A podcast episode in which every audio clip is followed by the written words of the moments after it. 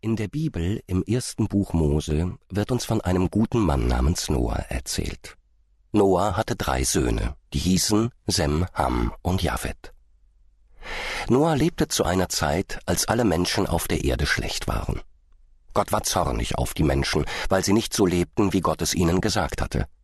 Er war so wütend, dass es ihm leid tat, die Menschen überhaupt erschaffen zu haben. Und so beschloss er, eine große Flut kommen zu lassen, um all die schlechten Menschen zu töten. Alle bis auf Noah und seine Familie und zwei Tiere von jeder Art, die auf der Erde lebte. Gott befahl Noah aus Tannenholz ein sehr großes Boot zu bauen, das er die Arche nannte. Es musste groß genug sein für Noah und seine Frau, seine drei Söhne und deren Frauen und zwei Tiere von jeder Art, ein Männchen und ein Weibchen. Nach rund 120 Jahren hatte Noah die Arche fertig gebaut. Dann gingen alle die Tiere mit Noah und seiner Familie in die Arche und Gott schloss sie dort sicher ein. Und Gott schickte einen großen Regen, der 40 Tage dauerte. Das Wasser stieg höher und höher, bis selbst der höchste Berg nicht mehr zu sehen war. Nur Noah, seine Familie und all die Tiere, die in der Arche waren, wurden gerettet. 150 Tage trieb die Arche auf dem Wasser, bis sie auf einem Berg landete, der Ararat hieß. Dort blieb sie drei Monate liegen, bis das Wasser zurückging und die Erde allmählich trocken wurde. Schließlich sandte Noah eine Taube aus, auf dass sie sich einen Platz suche, wo sie sich niederlassen konnte. Doch die Taube fand keinen Platz zum Landen und kam zurück. Nach sieben Tagen schickte Noah die Taube noch einmal aus, und sie kehrte mit einem Ölzweig im Schnabel wieder. Da nahm Noah das Dach der Arche ab und sah trockenen Boden, und so verließen Noah, seine Familie und all die Tiere die Arche. Und Noah baute Gott einen Altar. Als Gott das sah, sandte er ein Band Farben, das sich über den Himmel spannte, zum Zeichen, dass er nie wieder eine Flut würde kommen lassen, um alle Menschen und Tiere auf der Erde zu töten. Als Noah nach dem Regen das Fenster der Arche öffnete und die Taube mit einem Ölzweig im Schnabel wiederkam, entdeckte er ein seltsames Tier, das sich außen am Rumpf der Arche festklammerte. Noah ging hinaus und um die Arche herum. Dort an den Planken aus Tannenholz, die von den reißenden Wassern umspült worden waren, saß ein fremdartiges Geschöpf mit fünf Armen, das sich mit aller Kraft an der Arche festhielt. Wer bist du? fragte Noah. Ich bin ein Seestern, antwortete das seltsame Wesen. Wo kommst du her? wollte Noah wissen. Ich stamme aus sehr fernen Gewässern und kann nur ganz langsam schwimmen. Als ich von der großen Flut hörte, habe ich verzweifelt versucht, rechtzeitig zur Arche zu kommen, um mich an ihr festzuhalten. Lange bin ich an Felsenküsten und weißen Stränden entlang geschwommen und als ich endlich die Arche sah, hatte es schon zu regnen begonnen. Da habe ich mich schnell an der Arche festgesaugt und die Augen geschlossen. Die Strömung war so stark und die Arche schaukelte so heftig hin und her. Bist du denn allein gekommen? fragte Noah weiter. Nein, mit meinem Gefährten, einem männlichen Seestern. Aber weil es so stürmisch war und die Strömung so reißend, konnte er sich nicht an den Planken festhalten.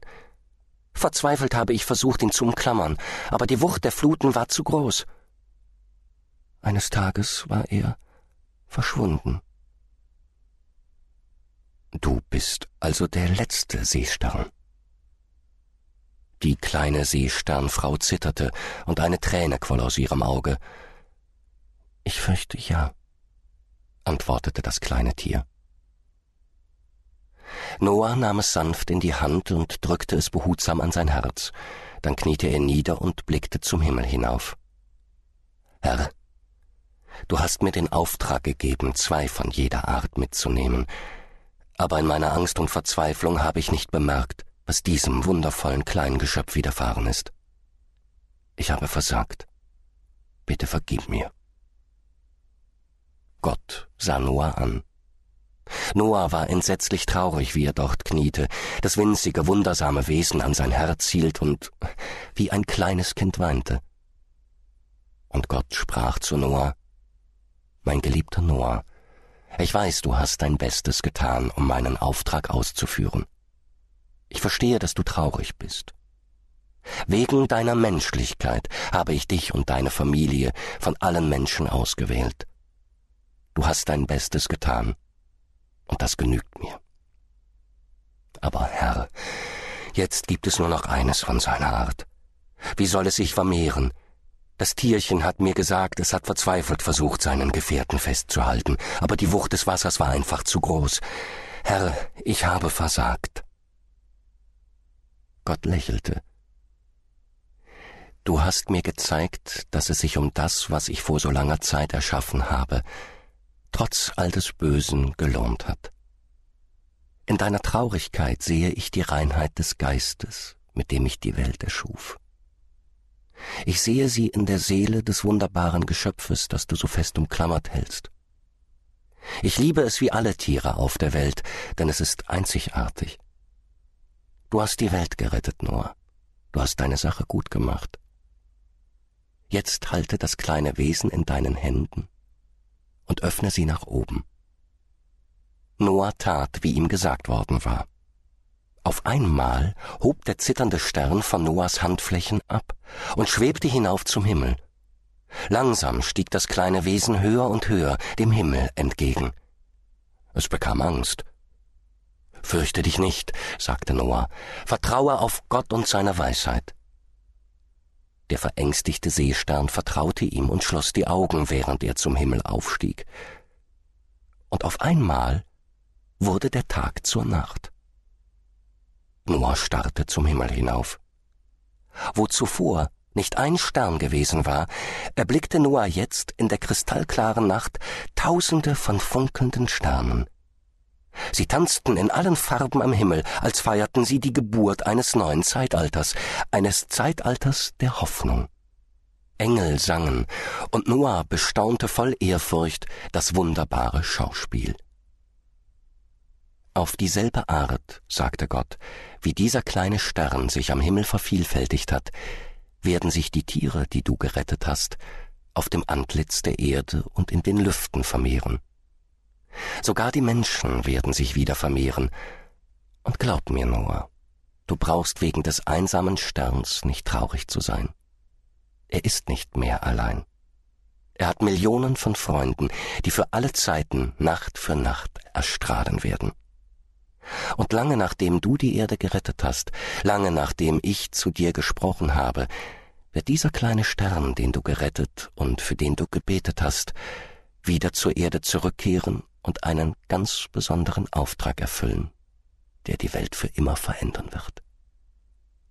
An die Stelle der Trauer um seinen verlorenen Gefährten wird die Freude treten, die er der Erde bringen wird.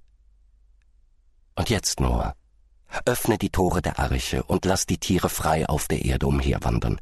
Ein neues Zeitalter ist angebrochen, und es ist Zeit, dass du deinen Auftrag zu Ende bringst. Noah tat, wie ihm geheißen worden war. Er ging um die Arche herum und riss die Tür weit auf. Er forderte sämtliche Tiere auf, die Arche zu verlassen. Die Giraffen, die Elefanten, die Mäuse, die Enten, die Affen, die Bienen, alle, die darin versammelt waren.